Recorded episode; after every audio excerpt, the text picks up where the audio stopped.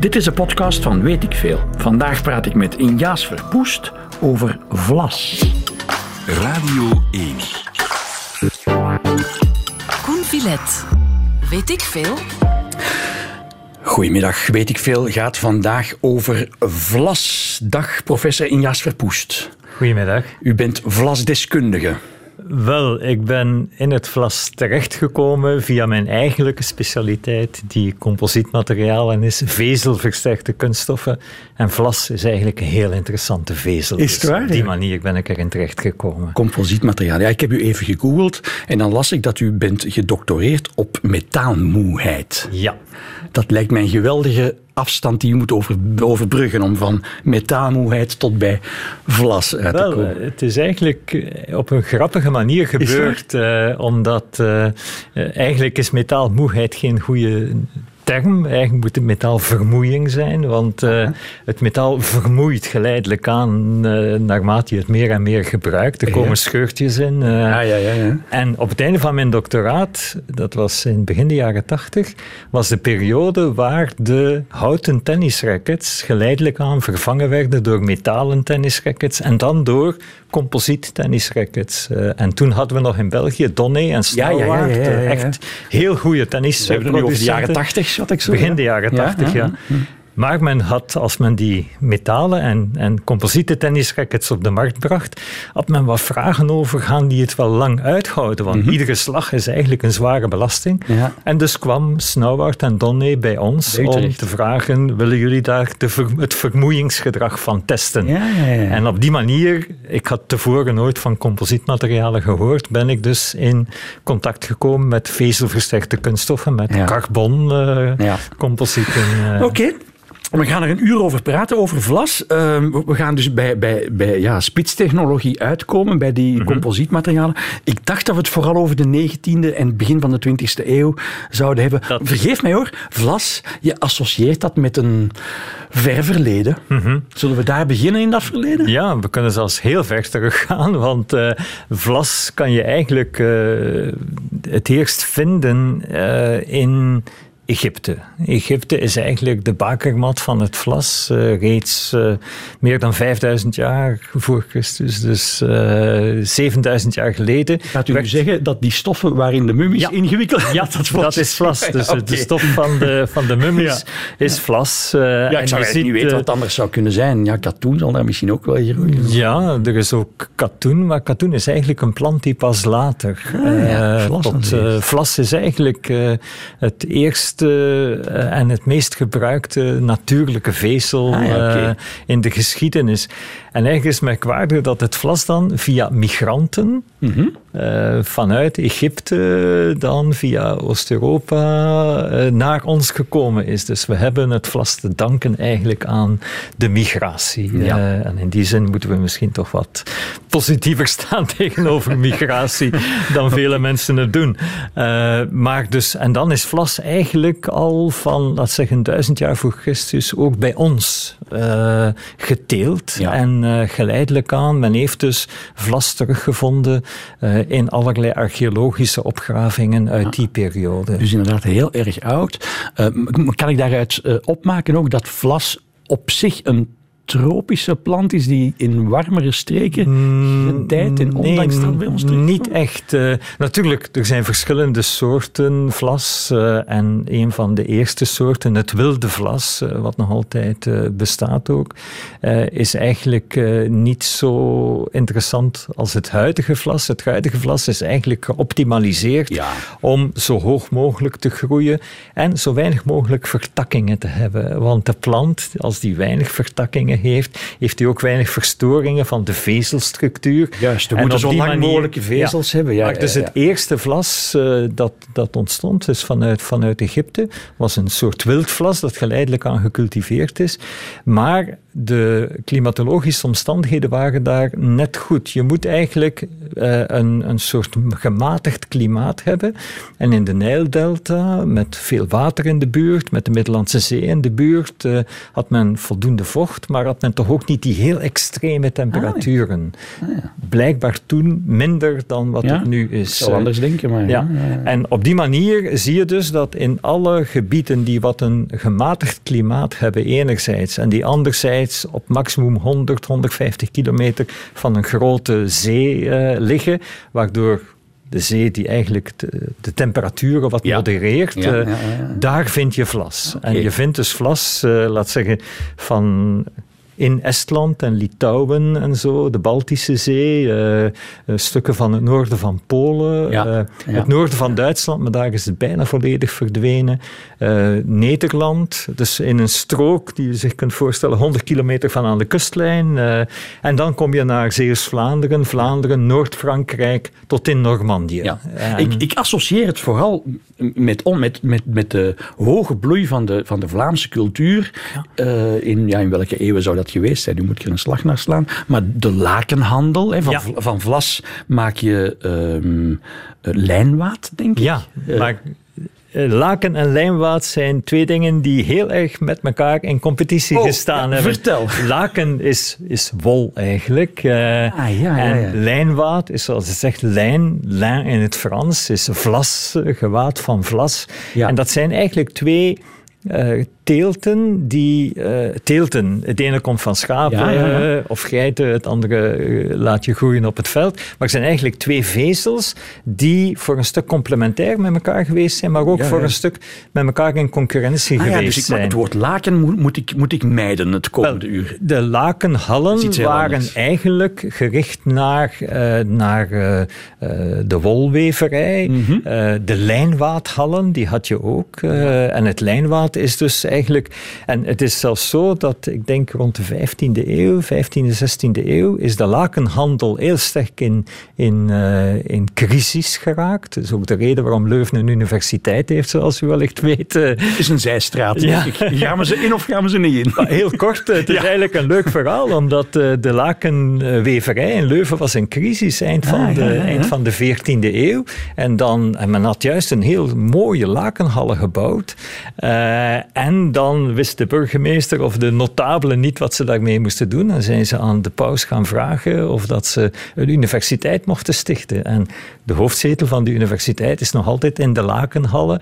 En recht daarover heb je een klein straatje, dat heet de Lakenweverstraat. Dus, dus Ik heb het verhaal ooit anders, ik denk in Jongens en Wetenschap, anders horen vertellen, maar ik weet het niet meer zeker, dat, dat die burgemeester voor de keuze werd gesteld. En dat hij moest kiezen tussen ofwel een lakenhal ofwel een universiteit. En dat hij... Nee, nee, maar de lakenhal was er maar verloor zijn functie eigenlijk. Eh, maar goed, dus... Dus dit was die zijstraat. ook. Ja, maar dus er was eh, eind van de 14e en de 15e eeuw was er een crisis in de laken, Mhm, eh, lakenindustrie, laat zeggen. En de vlas, de lijnwaadindustrie heeft dat eigenlijk opgevuld. Ah, ja, ja. En er is een heel mooi, in dat dikke boek dat ik hier liggen heb over de geschiedenis van een vlas, staat een heel mooi citaat van Karel V, waar hij zegt, Vlaanderen zal altijd een rijke regio zijn, want er is altijd voldoende areaal om eh, vlas te kweken. En vlas is eigenlijk een fantastisch materiaal. En dus zal altijd Vlaanderen altijd een rijke regio zijn. Ik praat met Injas Verpoest van de Universiteit van Leuven, zoals hij daarnet in een zijstraat van ons vlasverhaal heeft verteld over vlas. Een, eh, een, een, een gewas, een, een eh, industrieel gewas, want het wordt in de industrie gebruikt, dat ik vooral met eh, linnen en met textiel associeer. Maar professor Verpoest, ik moet bekennen, als ik voorbij een veld vlas wandel, of fiets of auto, ik zou het niet als vlas herkennen hoor. Ik, ik, ik heb er geen idee van hoe het eruit ziet. Je kan, het, het hangt van de periode af. Eh, vlas groeit eigenlijk relatief snel als een heel helgroene eh, plant, een heel eh, ja, smalle stengel. Die groeit als een goed seizoen 80, eh, 100 centimeter, ongeveer een meter hoog. Ja. En dan, ergens in juni, begint het te bloeien. En dat is ook een heel mooi verhaal in die zin dat die bloemetjes bloeien maar een paar uur. Ja. Dus die S'morgens in de vroegte, 6, 7 uur, beginnen die geleidelijk aan open te gaan. En tegen 1, 2 uur s namiddags uh, sluiten die zich en sterven die. Ah, en zijn er de volgende dag nieuwe bloemetjes? Of? Wel, gelukkig uh, zijn niet alle planten okay. even, ja. exact even oud. En dus je kan toch genieten van een, een vlasgaard die in bloei staat. Ofwel blauwe, lichtblauwe bloemetjes, ofwel witte bloemetjes. Er zijn twee soorten. Uh, je kan je daar toch een paar dagen uh, van genieten. Ja. En dan stopt dat en het, uh, het vlas groeit nog wat verder. Uh, blijft heel hel groen eigenlijk. En dan uiteindelijk gaat het uh, verdrogen en gaat men het slijten. gaat men het slijten? Slijten. er komen, men geeft eigenlijk heel veel specifieke woorden in de ja. vlaswereld die ik ook heb moeten ontdekken. Ja. slijten is het trekken van het vlas. Dus men, men snijdt het niet af, omdat men de plant echt tot de laatste millimeter wil gebruiken. Dus men trekt het gewoon met uit wortel de grond. Met wortel en al. Ja. En het wordt ook zo verder verwerkt. En dat heet slijten. Slijten. Ik schrijf ja. dat op, want straks moet ik examen doen. U gaat dat ongetwijfeld vragen. ik zal het onthouden. Ja. Oké, okay, dus slijten is eigenlijk het, het oogsten van, van... Het oogsten van, van het vlas. En het vlas wordt dan neergelegd. Uh, vroeger werd dat met de hand gedaan. Dat was een enorme arbeid. Men had ook... En men, moest dat, men moet dat op een juist moment doen. Dus niet te vroeg, niet te laat. Dus dan had men tientallen mensen die het veld uh, opgingen om het vlas te gaan slijten. En in welke en periode hand... van het jaar was Dat het? is rond deze periode ah, nu, ja, eigenlijk. Ja, ja, uh, ja. En, maar het hangt heel erg af van, het, van ja, hoeveel zon is er geweest, hoeveel regen enzovoort. Dit jaar, uh, professor, is er geen regen geweest. Ja, en dat is vrij dramatisch. Is het waar? Is de ja, oogst mislukt dit jaar? Wel, je kan nooit zeggen mislukt en het hangt af van de specifieke plaats. Uh, soms is er ergens wat meer regen dan ergens anders. Maar het is zeker zo dat het vlas in zijn algemeenheid de groeite, zoals men dat noemt, uh, is niet goed geweest. en, uh, en dus uh, het vlas zal korter zijn dan het gewoonlijk is. Ja, dus de vezels zullen ook korter zijn. De vezels zullen uiteindelijk dan ook korter zijn. Ja, ja, en, maar het hangt heel erg af, want bijvoorbeeld op dit ogenblik wordt 80% van het Belgische vlas staat mm. in Wallonië. oh, echt? Ik, ik ah, associeer het met West-Vlaanderen. Ik zou denken dat het... Traditioneel... in de buurt van de Leien, hè, zoals we daar straks hebben ja, maar de leien werd toen, in het begin van de 20e eeuw, uh, werd gebruikt voor het roten, het laten rotten. Het uh, roten. roten. Uh, rotten, rotten in het, ja. in, het vlas, in het vlasjargon heet roten, met een T ja, minder. met een T minder. Rare ja. jongens. De. Ja. en, en dus dat roten is, is nodig om dus de vezels uit de plant te kunnen halen. Ja.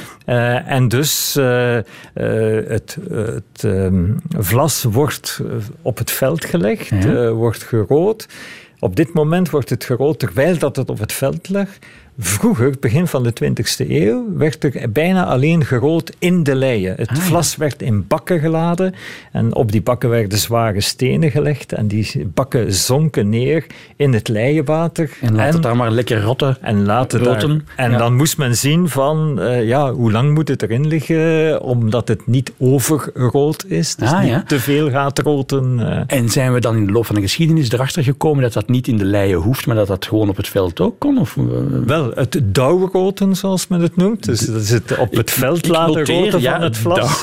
Het dauwroten heeft altijd bestaan eigenlijk. Uh, maar er kwamen meer en meer uh, toen al, in het uh, begin van de 20e eeuw, laat zeggen na de Eerste Wereldoorlog, kwam meer en meer klachten over de stank die dat veroorzaakte en de vervuiling van het leienwater. Okay. Uh, en vandaar is men dan andere technieken gaan uh, bekijken.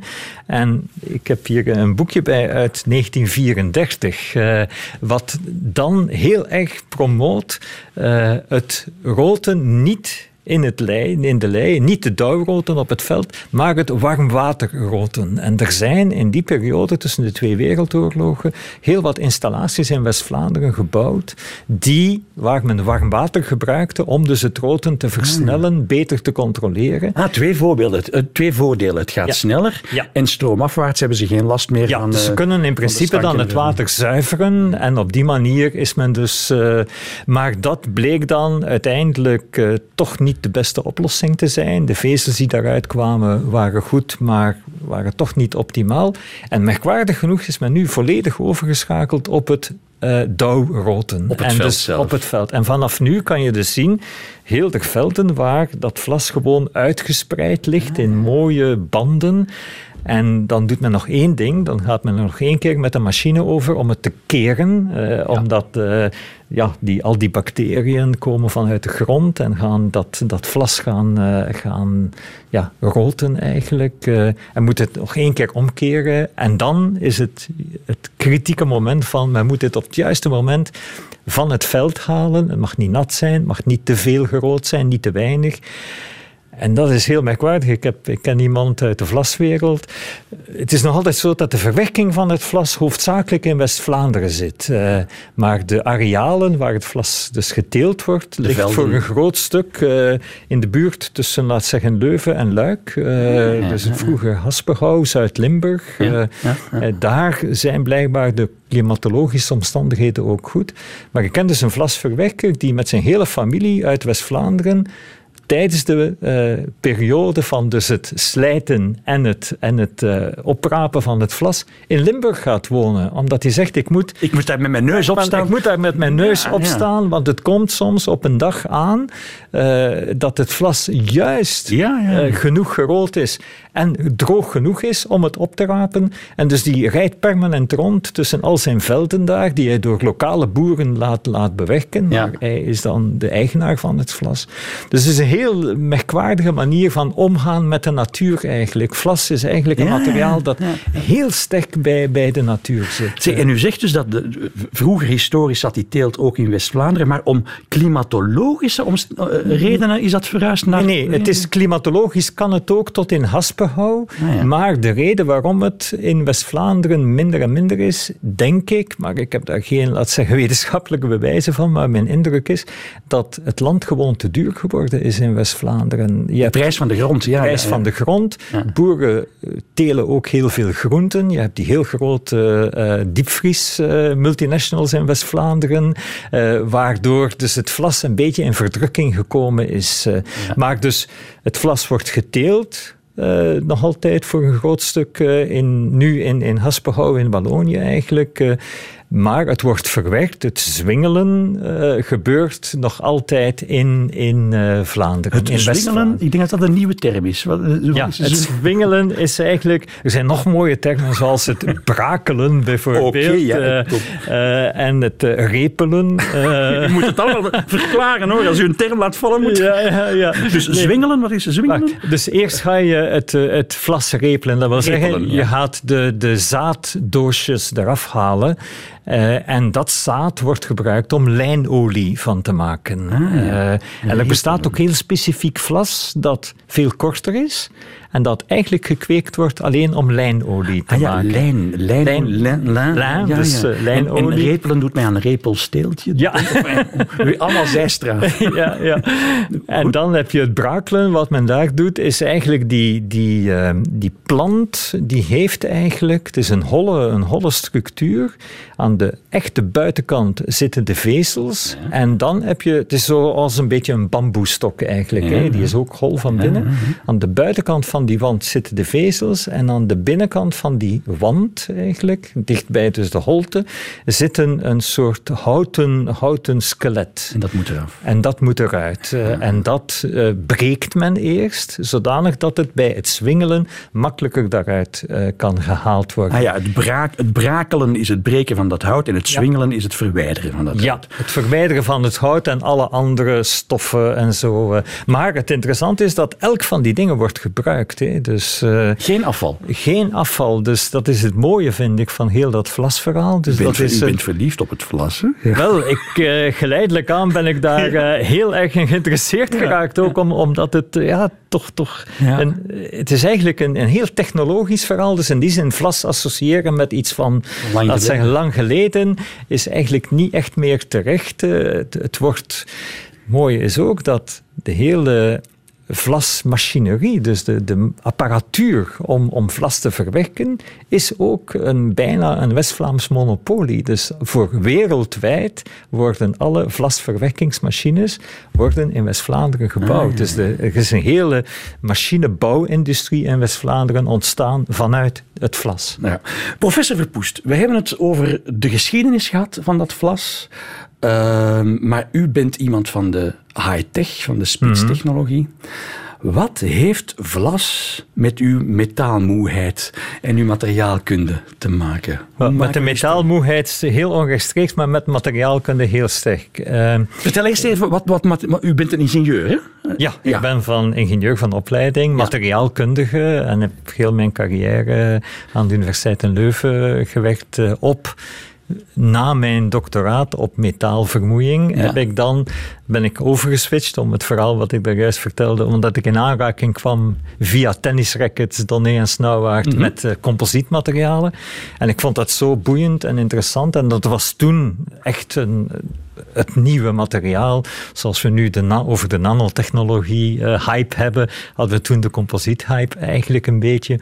Um, die composietmaterialen zijn eigenlijk kunststoffen, plastics, die hm. versterkt zijn met vezels. Uh, en klassiek denken we dan aan ofwel glasvezels, dus gesponnen glas eigenlijk, glas dat gesmolten wordt en, en tot heel fijne draden gemaakt wordt, of koolstofvezels, het bekende carbon, wat we deze dagen elke dag uh, in de Tour de France kunnen, uh, kunnen bewonderen. Ja, ja, uh, het merkwaardige is dat kunststoffen zijn fantastische materialen. Je kan er van alles mee doen. Je kan dat ook makkelijk verwerken. Uh, die smelten bij niet al te hoge temperaturen.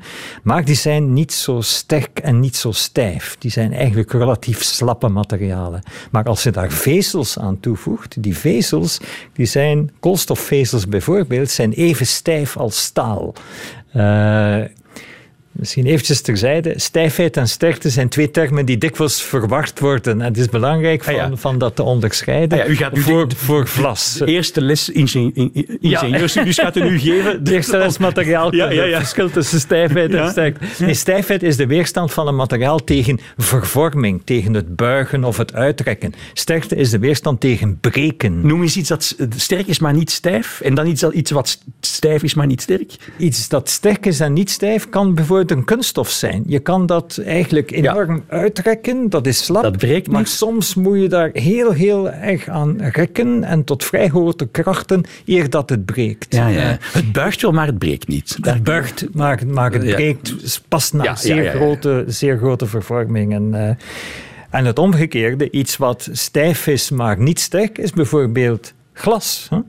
Ah ja, uiteraard. Glas is glas op zichzelf, een glasraam, daar kan je tegen gaan leunen. Ja. Maar als er iets te hard op leunt, dan gaat het plots barsten. En dat is omdat daar eigenlijk zit dat glas vol met hele fijne scheurtjes. En op een bepaald moment worden die scheurtjes te zwaar belast en leiden ze tot een breuk. Ja, dat... En die composietmaterialen, die combineren die eigenschappen. Ja, dus die composietmaterialen combineren de lichtheid en, laat zeggen, de makkelijke verwerkbaarheid van plastics, van kunststoffen. Maar die hebben als nadeel dat ze niet zo stijf zijn en ook niet zo sterk, maar vooral niet zo stijf combineer je dat met de sterkte en de stijfheid van vezels, mhm. Mhm. en die dan ook relatief licht zijn. Koolstofvezels zijn, laat zeggen, als een plastic 1 is, 1 kilo, zoals water, 1 kilo per liter, eh, is, is koolstof 1,8 en glas 2,5. Dus dat zijn nog relatief lichte, lichte materialen.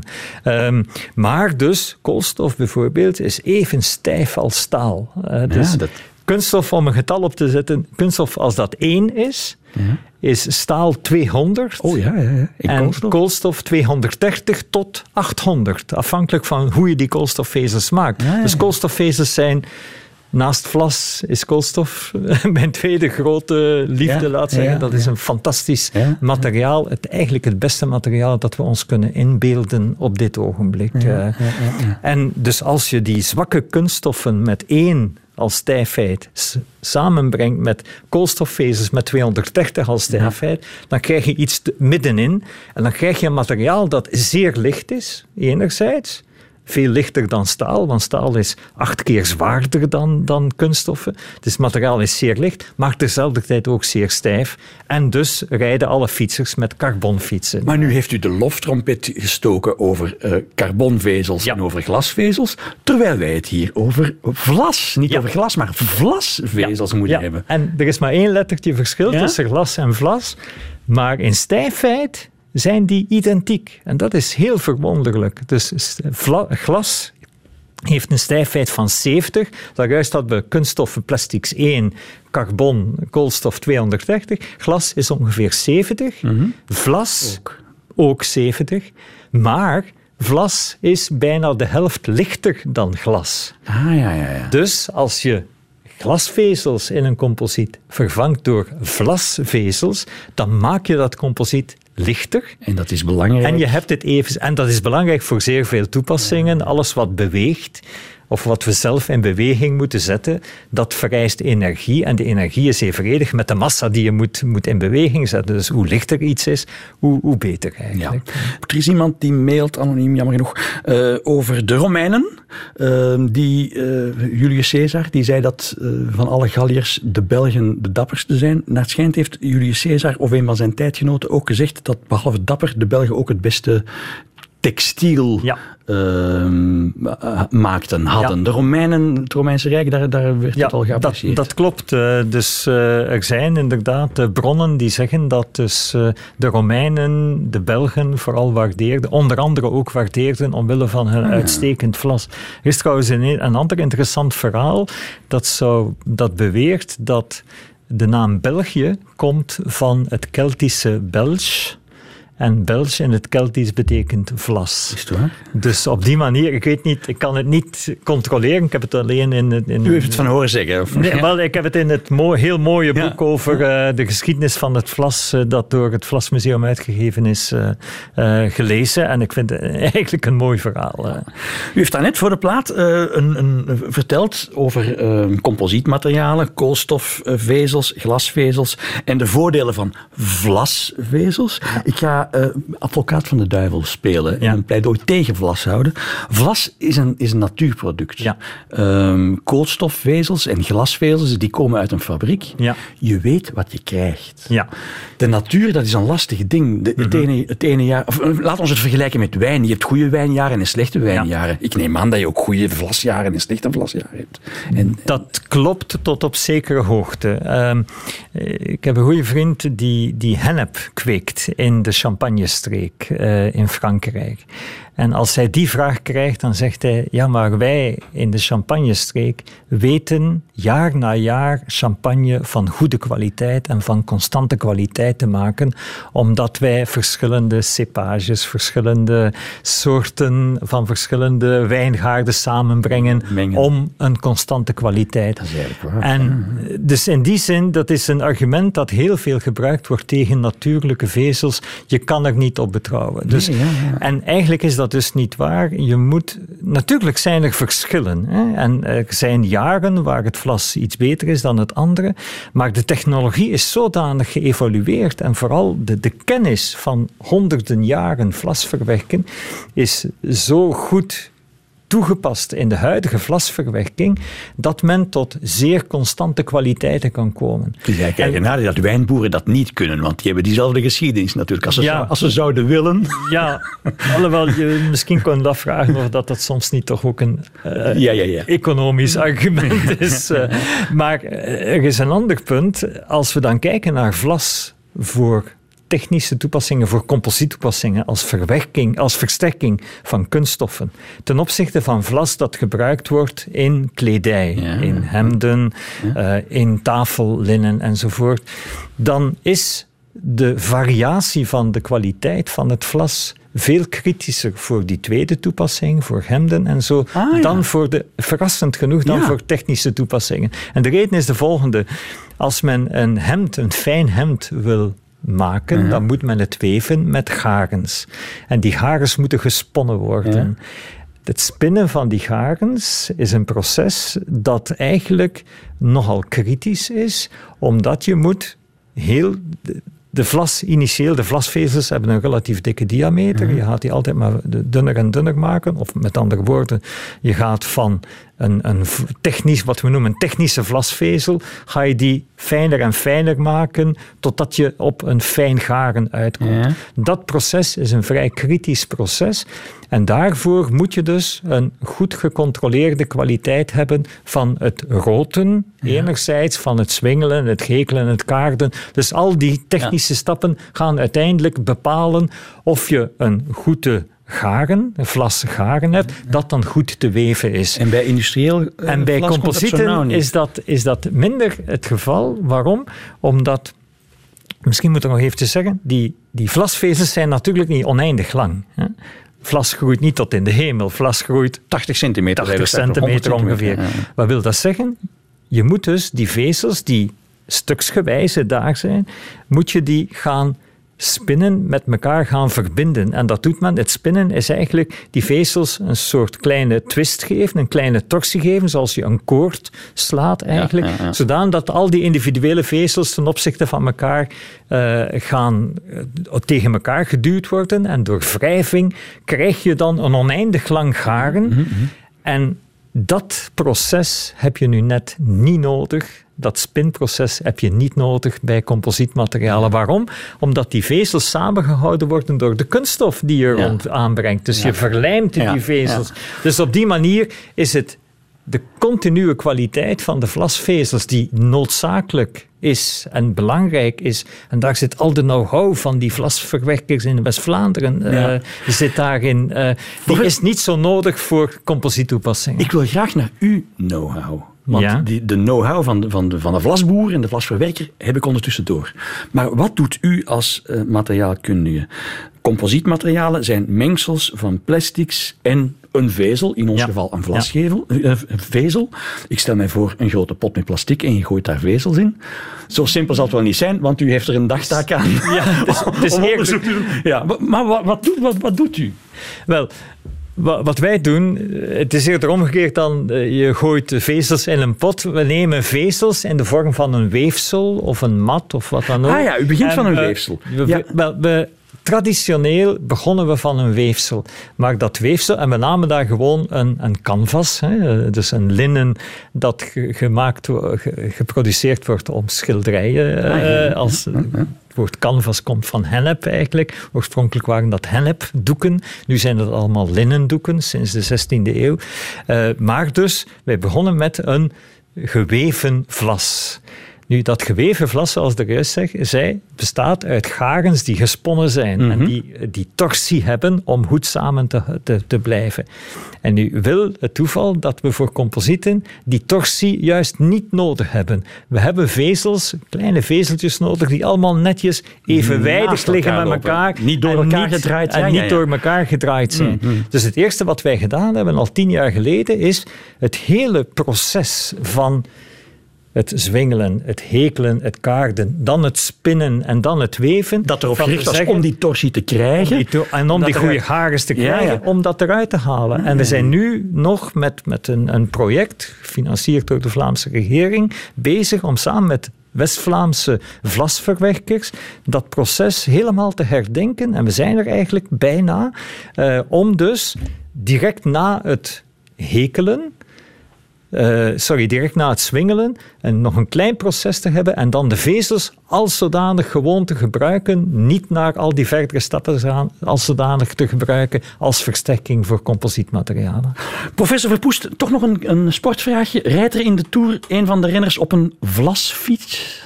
Um, ik vermoed zeker niet op een volledige vlasfiets, alhoewel die bestaan. Er bestaan fietsen met een kader dat volledig uit vlasvezelversterkte kunststoffen gemaakt is. En die, dat kader is dus lichter? En dat kader is lichter en, en even stijf, ja, ja. maar het heeft als voordeel dat het beter dempt. Uh, amateurfietsers Dem? weten ja, dat, dat een carbonkader, een koolstofkader, is zo stijf dat het eigenlijk wat zij noemen nerveus wordt. Het, Omdat je elk, elk kiezeltje voelt. Je voelt echt elk kiezeltje.